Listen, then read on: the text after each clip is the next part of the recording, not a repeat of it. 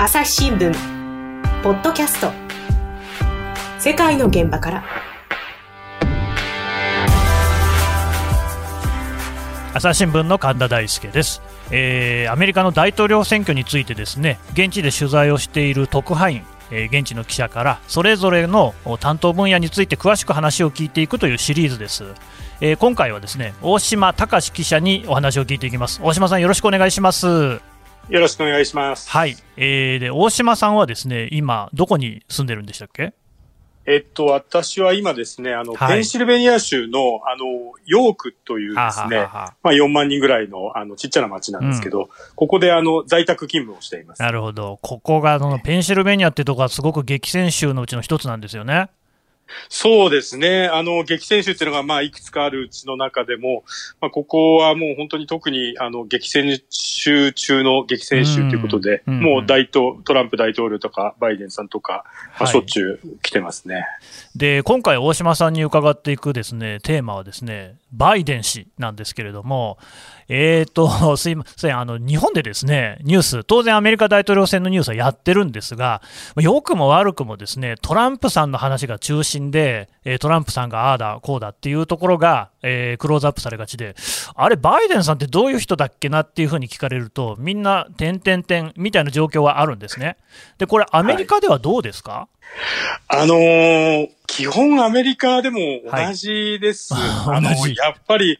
とにかくまあいろ、いろんな意味で、あの、トランプ大統領が、はい、いろんなニュースになるような話題をですね、ええ、もう日々提供するので、やっぱり、ね、やっぱりそれについての報道が、まあトランプさんもそれを多分狙ってるんだと思うんですけど、えー、まあそういう意味では、で、あとはまあ一つ、その、まあコロナ対策の違いとか、はい、そういうこの選挙戦術の違いなんかもあってですね、ええ、まあバイデンさんはどっちかというと、こう、静かに目立たないように、そうですね。という感じではありますね、こっちでも。やっぱアメリカでも同じなんですね。はい、そうですね。で、その、どうですか、激戦州お住まいのですね、ペンシルベニアでのそのバイデン支持者の様子とかっていうのは、どんな感じですかね？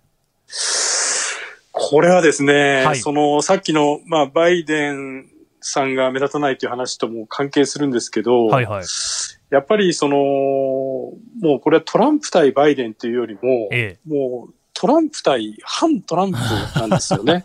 なるほど。だから、昨日もあの、その、まあ、バイデンさんの支持者の、あの、こう、ちょっとした道路でこう、看板とかを振るっていうイベントがあってですね、ええ、まあ、そこに行って話を何人かの人に聞いてきたんですけど、はい、やっぱりその、こう、あなたはどうして、あの、バイデンさんを支持するんですか？と、こっちが質問するわけですよね。え、そうするけど、返ってくる答えが、その、バイデンさんを支持する理由というよりも、やっぱり、やっぱりトランプ、トランプさんをあと4年間、トランプをあと4年間を止めるためにですね、もう、やっぱりすぐどうしてもすぐこの、この、いかに、いかにトランプ大統領が、えー、私は、に反対してるかっていう、やっぱその話になってしまうっていう、そういうところはありますね。ただまあ、その世論調査なんかを見ていると、まあ、バイデンさんの方が今のところ優勢だっていうことなんですよね。そうですね。あのー、世論調査ではやはりかなり、まあ、この間までは10ポイントぐらいありましたけど、うんうん、まあ今もうちょっと詰まってますけど、どけど、えー、かなり、えー、世論調査では話していますね。ただこれも、やっぱりあのー、話してみると面白いのはですね、えー、あのー、もうトランプ支持者はもうか結構確信をしてる人が多いんですね。もう絶対勝つと。特にまあ、ね、この、このペンシルベニアの私が住んでるあたりは、まあ、街を出るともうトランプ支持者ばっかりみたいなところなんで、はい、まあおそらくその隣近所も家族も友達も全員トランプ支持者みたいな、そういう世界に住んでるわけです。えー、そうすると彼らはもうもうトランプはもう絶対勝つと。はい。で、もう世論調査はあれはフェイクニュースだ。おなじみのね、論法ですね。以上、以上。はい。これで終わるわけですね。で、バイデンさんの方は、やっぱりその、はい、もちろん世論調査の支持、あの、大差がついてることはみんな知ってるわけですけど、はいはい、やっぱりみんなあの、4年前の記憶っていうのがあるんですね。すねつまり、4年前もやっぱりリードしていたけど、うん、ひっくり返りましたね。蓋わけで見たら、まさかの敗北っていうのがあるんで、んでうん、だからこれはもう、バイデン支持者に聞くと、あの、いや、今回は大丈夫だと思うけど、けど最後まで油断はできない。なるほど。というのは、結構みんな言います。なんかそこら辺のね、引き締めにこう、躍起だっていうようなことも聞きますけれども、でただ、大島さん、えー、あの、やっぱり今回、バイデンさんがテーマなんで、トランプじゃない方の人っていうんだけだとなかなかちょっと格好がつかないところもありますんで、もう少し教えてほしいんですが、えー、なんかあります、要するに、その、まあ、結局、どうしてバイデンさんが選ばれたかというと、やっぱり、反トランプの受け皿として、最もふさわしい人だった。っていうことだと思うんですよね。うんうん、で、やっぱりどうしてそのバイデンさんが受け皿としてふさわしいかっていうところを考えていくと、はい、まあその、この人のキャラクターっていうのが出てくると思うんですけど、えー、やっぱり一つはその、バイデンさんってね、やっぱりこう、まあ、なんとなくみんなこう、親しみを持っているというか、ほうほう。あのー、よく、あの、アンクル・ジョーって言ったりするんですけど、まあ、女王子さんみたいな、そういうこう、こう、親しみがあるっていうようなイメージがあって、逆に言うとその、まあ、あんまりこう、バイデンを嫌いっていう人はあのー、僕も会ったことないですね。例えば、い、ま、だに、いまだにその、ヒラリー・クリントンは許せないっていう人が4年も経ってるのに、いまだにいるわけですね。なるほど。はい、けど、それに比べると、やっぱり、バイデンさん本人を、その、私はもう絶対あいつは許せないとか、もう大嫌いだっていう人はいないと。えー、この、だからやっぱりその、一定のその好感度っていうのがある人物。で、なんとなくこう親しみを持たれてるっていうのはあるんですよね。で、もう一つやっぱりその受け皿としてやっぱり、その、民主党として受け皿としてふたしいとして思って選んだ理由っていうのは、やはりその、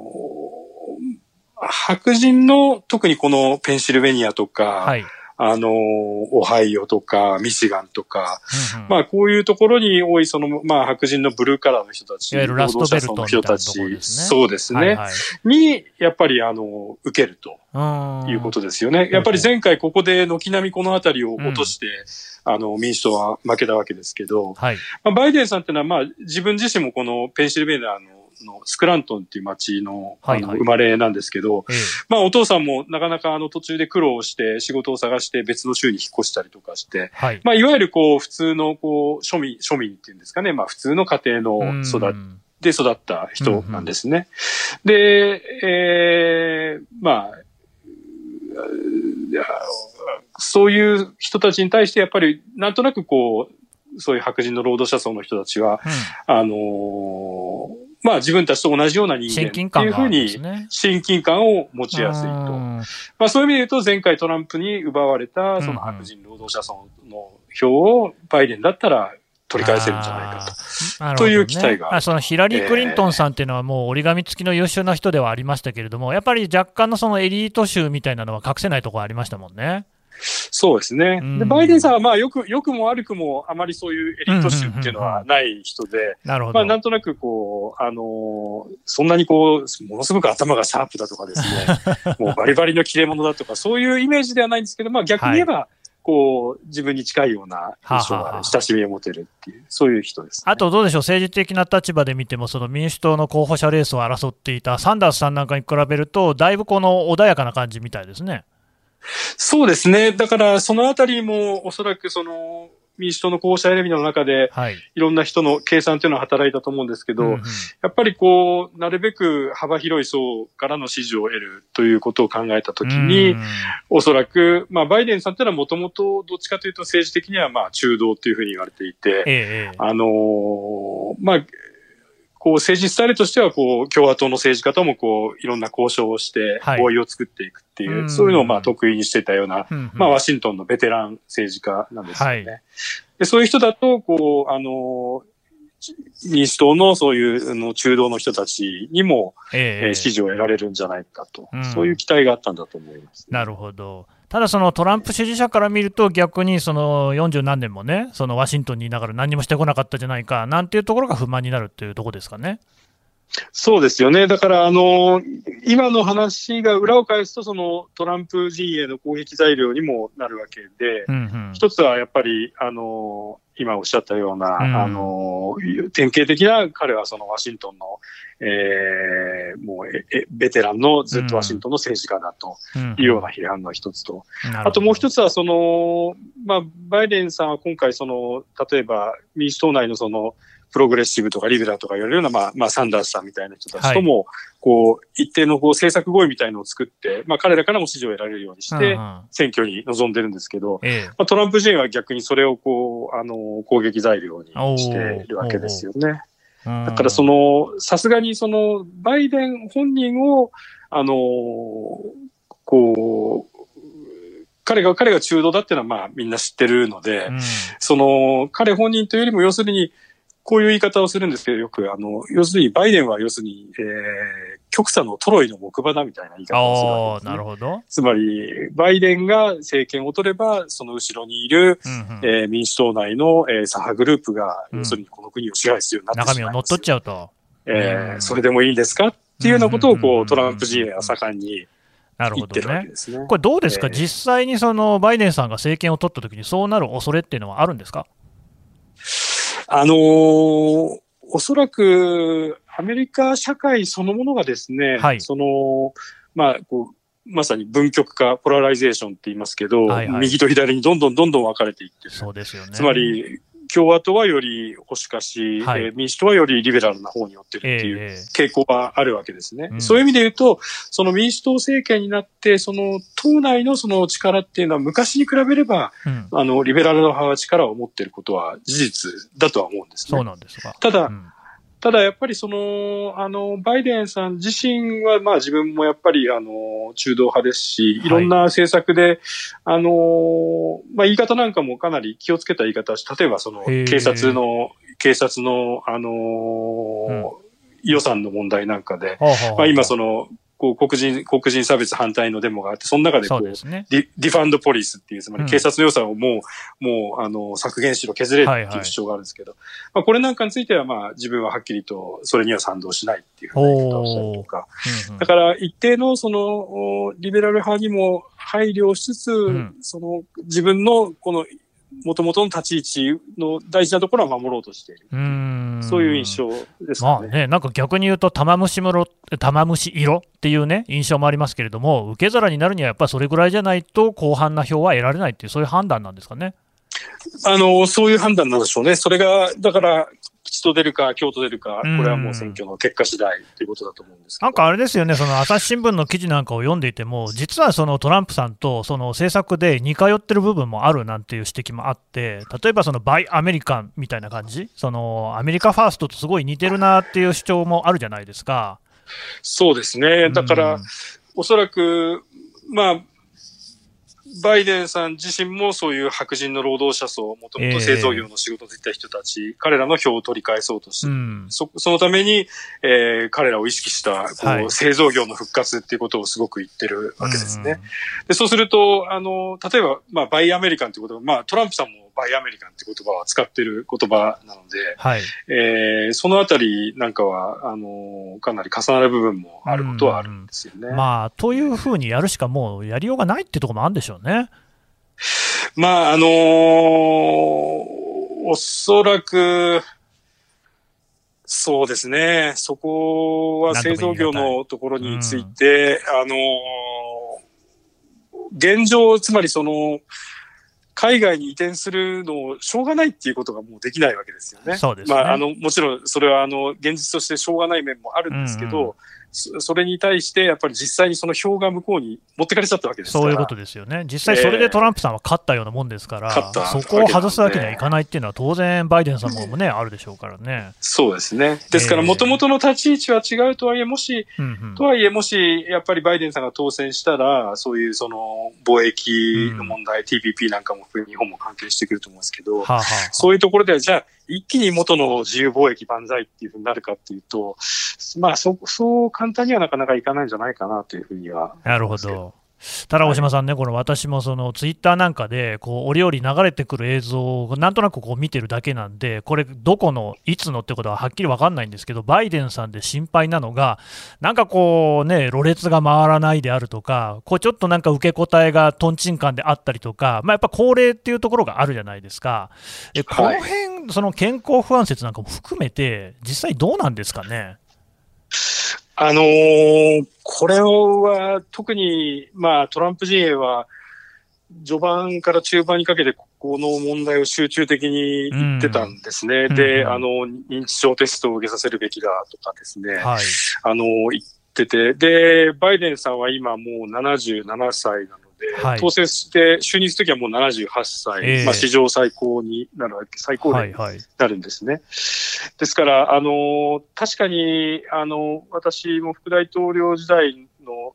頃と比べると、はいあの、確かに、あの、まあ、年を取ったなっていうふうに感じる目はあることはあるんです。うんただ、おそらくその、えっ、と、最初の校舎討論会でですね、まあ、あの、討論自体はもう、あの、こう、ぐちゃぐちゃ、ああはい。いう形でぐちゃぐちゃに。に、えーはい。なりましたけど、おそらくあそこできちんとまあ言うべきことを言おうとし、うんうんうんまあ制するべき人が制して、うんあの、その、なんかに認知症、認知症じゃないかとかですね、トランプ GA が言ってるような、そういう問題っていうのはおそらく、あそうですね。の、大丈夫ですよってことは示せたとは思うんですね。うんですから今、この時点で高齢問題がそれほど大きなイシューになってるかっていうと、あーそれほどでもないかなとトランプ陣営もそこをこう、ボンボン。ン叩いてるっていう感じではない？そうですね。うんあの、最初の頃のあの、ずっと認知テストを受けさせるべきってずっと言ってたとか、んそういうほどでは今はないですね。なるほど。でただ、まあそのやっぱ高齢ということもあって、4年勤めると、ですね81歳ですか。っていうことになってくると、こう一気で退任する可能性なんかも出てくると。で、そうですね。ええそうなってくると、やっぱりこの副大統領候補が気になってくるんですけれども、えーカマラ・はいハリスさんですよね、はい。はい。この人はどういう人なんですか？あのーですね、この人は、まあ、あの、キャリアとしては、あの、もともと検察官出身で、はいで、カリフォルニア州の司法長官で政治家。まあ、典型的な政治家になるある種の、こう、典型的なルートの一つなんですけど、まあ、彼女の場合、やっぱり注目されているのは、あのー女性であり、うん。えーアフリカ系であり、うんうん。えーそして、まあ、インド系、アジア系でもあるということで、うん。まあ、あの、今の、こう、時代をある種象徴するような存在といそうことで、ね。そういう意味でやっぱり、あの、これまでの副大統領候補以上に注目されてますね。もう一つは、あの、今お話に出ましたけど、やはりバイデンさんが一期で、まあ本人はそれは明言はしてないんですけれども、うん。あの、一期で退任する可能性もあるとうんうん。言われる中で、うん。まあそうなると、自動的にもちろんその場合は、あの、副大統領になるわけではないんですけど、はい。えーその場合は2期目の、2期目というかその次の、えーまあ、非常に有力な大統領候補になるだろうというふうには言われてます。で、まあ、なんといっても女性ですから、仮に大統領になれば、もう初めてのね、女性大統領、アメリカではってことになりますからね。そうですね。で、えーこの間、あの、マイク・ペンス副大統領と討論会あったじゃないですか。はい。あれは大島さん、どうご覧になりました？そうですね。うんあの、まあ、もともとあの、警察官出身でですね、うんうんあの、上院議員の時代もやはりこう、そういう持ち味を生かしてこう、鋭く切り込んだりとかですね。なるほど。そういうところでもう注目されてた人だったんですね。まあええそういう意味で、おそらくその、副大統領候補の討論会っていうのは、まあ、ペンさんは現職なんで前回もやってますけど、ええまあ、ええあの、ハリスさんは初めてではあったんですけど、はい。おそらく、あのある程度、それなりに自信を持って臨んだんだと思いますし、うん。あの、実際に見ていて、少なくともその内容のやり取りで、あのこう、負けてたってことはないんじゃないかなっていうのが一般的なうん。評価だとは思いますね。なるほどね。えあとどうですか、その話しぶりとか態度とかって、大島さん見てて、なんか気になったことあります？あのこっちですごく話題に、あのこう、ツイッターのトレンドとかでもそのええ。途中でも出てきたのが、あの、えええあの、I'm speaking っていうふうに何回も言ったんです。I'm speaking つまり、ええあの、副、副、あの、ペンス副大統領に対して、こう、あの、自分が話してる時にペンス副大統領がこう横に入れてくるときに、こう、ええ私が、私が話してますっていうふうに、なるほど。こう何回も言ってて、うんうんうんうんそれがこう、口調としてはすごくきっぱり言うんだけど、うんこう、笑顔、笑顔を常にこう、保ちながらやってるっていう。で、これが私なんか個人的にすごくその、かなり準備をしたっていうか、いろんなところにこう配慮をしながら、うん。あの、やったんだろうなっていうふうに思って、どうしてもその、あの、まあ私は個人的な印象として持ってるのは、例えば4年前のヒラリー・クリントンさんなんかでも、ええ。あれだけ叩かれるっていうのは、やはり、このアメリカですらやはりその、男、男の中には、やはり女が大統領っていうのが気に食わないとかですね。まあ、そうす、ね、そういう人たちがいたと思うんですね。ですから、おそらくその、女性がですね、うん、その、非常にこう論理立てていったり、うん、毅然と反論したりすると、うん。すぐにこう、攻撃的だとかですね、感情的だとかですね、そういう男たちっていうのが、この国にもやっぱりいるんですね。日本もじゃないかもしれないですけど。で、おそらくやはりあの時にこう、常に笑顔を保ちながら、しかしきっぱりと私が話してますっていうっていうのは、その、そのあたりをこう、いろんな配慮をしながら、あのー、毅然としつつも、しかし、感情的とか攻撃的とか、その不当な批判は受けないようにも配慮しなければならないっていう、まあそういう意味では、その、大変なんだなという まあでもよく考えている、だその今までのお話を伺いますと、やっぱりバイデンさんにしても、ハリスさんにしても、ですね4年前のその敗退っていうのをこうすごくこうよく研究して準備を重ねて、周到にやっぱりトランプさんから政権を奪うっていうことをきちんとこう実行しているっていう、そんなふうに言えるかもしれないですね。そうですね。うん、あとは、だから、まあ、トランプさんは一方では、さっきも言いましたように、まあ、あの、本人はどうかわからないですけど、ただ支持者はもう、すごく自信を持っている。必ず今回も勝つというふうに信じている。はいえー、で、それに対抗する、えー、まあ、バイデンの支持者の人たちっていうのも、えーはい、まあ今、ペンシルベニアはもう、あのー、こう、他の州、例えばここだとメリーランド州が近いんですけど、えー、もうものすごいたくさん両方ボランティアが来ていて、あの、要は、もうメリーランド州とかっていうのはもうどっちが勝つか決まってる、結果が見えてるわけです。うん、まあ民主党がメリーランドの場合勝つわけですけど、はい、で、まあペンシルベニアをどっちが取るかっていうのは本当に大事なので、うん、やっぱり両方も大量にボランティアをこちらに送り込んできてですね、えー、あの、激しい運動をやってるね、なるほど。まあ、その大統領選、アメリカの場合はね、1年以上かけてですね長い選挙戦だなんてことを言われるわけなんですけれども、もう最終盤と言っていい状況だと思うんですが、ここへ来てちょっと気になるニュースが入ってきたのが、そのバイデンさんの方でですね、えー、とこの息子さんのそのスキャンダルっていうようなことを取り上げるメディアが出てきたんですが、これちょっと教えてもらえませんか、どういう話なんでしょう？えっと、これはあの、ニューヨークポストっていうですね、新聞がニューヨークにあるんですけど、まあ、どちらかといえば、まあ、保守系の、あの、トランプさんを支持している、うん、これね、ニューヨークタイムズではないんですよね。ニューヨークタイムズではないんですね。ニューヨークポストっていう。あ、タブロイドですよね。そうですね。うん、ええそういう。なんか、なんかその、あれですか、東スポまで言うと言い過ぎだけれども、点々点みたいな感じですか？スポーツ新聞という言うと言い過ぎですけど、はい、あの、一般紙よりはちょっと砕けた感じ。砕けた感じの。イメージですかね。イギリスのザ・サンとかに比べても、まあ、どうですか？ああいう、やっぱりイギリスのタブロイドなんかに近いような感じ、うん、まあ、だからいろいろ雑多なことが載ってる、読むと楽しい感じの新聞って感じですかね。そうですね。はい。で、そこが、あの、まあ、スクープとして、えー、報じたんですけど、うん、まあ、どういう、どういう話かっていうと、要するに、その、バイデン副大統領の、えー、息子のハンター・バイデンさんっていう人が、はい、ウクライナのその、天然ガスの会社の役員をしていたことがあったんですね。はいはい。あの、バイデンさんが現職の副大統領の当時なんですけど、で、その、ウクライナのその役員とバイデン副大統領を、こう、まあ、面会をセッティングしたと。はい。いうことを、えー、示すメールが見つかったということが、あのー、まあ、報じられたんですね。で、えー、これはまあ、バイデンさんは要するに、その、私は自分の息子と、そういうその息子のビジネス、そのウクライナの仕事について話をしたことはないっていうふうに否定をしてたので、否定をして、まあ、これが、うん、これがもし事実だったとすると、えー、問題になるわけ言ってることが違うじゃないかってことですね。言ってることが違うじゃないかと。はい、あるいはその現職の副大統領が、えそういうことを、その、その外国の企業と合わせるとか、そういうことをやっていいのかという話になるわけですね。はい、ところが、これがその、あの、問題になったというか、その騒ぎになったのはですね、うん、あの、まあ、ツイッターとかフェイスブックが、えー、っと、これを、その、拡散されることを、まあ、制限した。完全にその止めたってわけじゃないんですけど、あの、制限をしたんですね。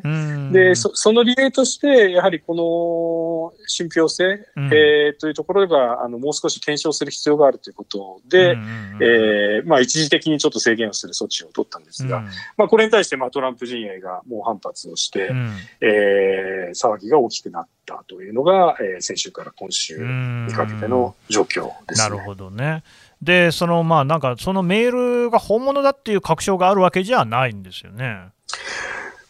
そこが、まあ一つ焦点になってるんですけど、えー、もちろんその報道したニューヨークポストっていうのは、うん、えー、まあこれは本物だという前提で、うん、えー、やってるわけですけど、うんうん、ただその、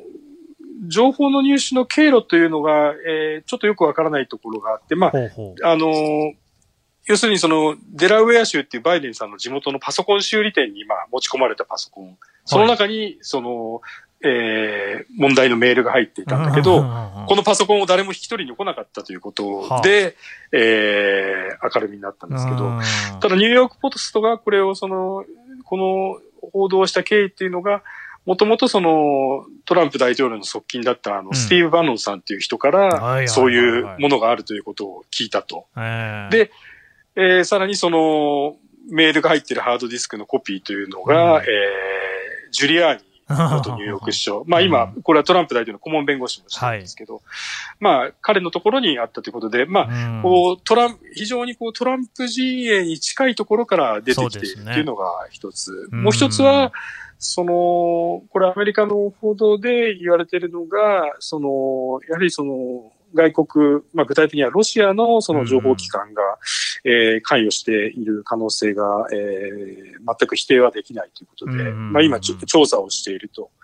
いうような報道もありまして、うん、つまりこのタイミングで、えー、こういう報道が出てくるということが、まあ、前回4年前にもあの民主党のメール、ロシアがハッキングをした民主党のメールというのが出てくるというのがあったので、ねはい、まあやはりみんなそれの当時のことを思い出すわけですね。まあそういうこともあって、その、そういう、えー、ツイッターしたとか、ああいうタイを取ったのと、あと他のメディアも、まあ報道ぶりはやはり今かなり慎重になっているということです、ね、まあなんせ、その、よりにもよってこのタイミングか、そのトランプさんがね、窮地に追い込まれている投票直前のこのタイミングかって感じもありますしね。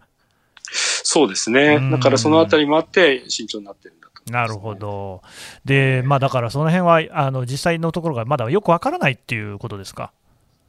あの、そうですね。まだよくわからないっていうところで、今、あの、今日、今日もトランプ大統領は、まあ、FBI がこれを調査すべきだっていうことを、うんうん、あの、言ってましたけど、うん、まあ、あの、まあ、今後どういうふうな展開になるかっていうのも、うん、あの、まだちょっと、と今日の段階ではちょっとまだよくわからないところはただ、その大統領選への影響というところに限定してみると、どうでしょう？あのー、選挙への影響に限定してみると、はい、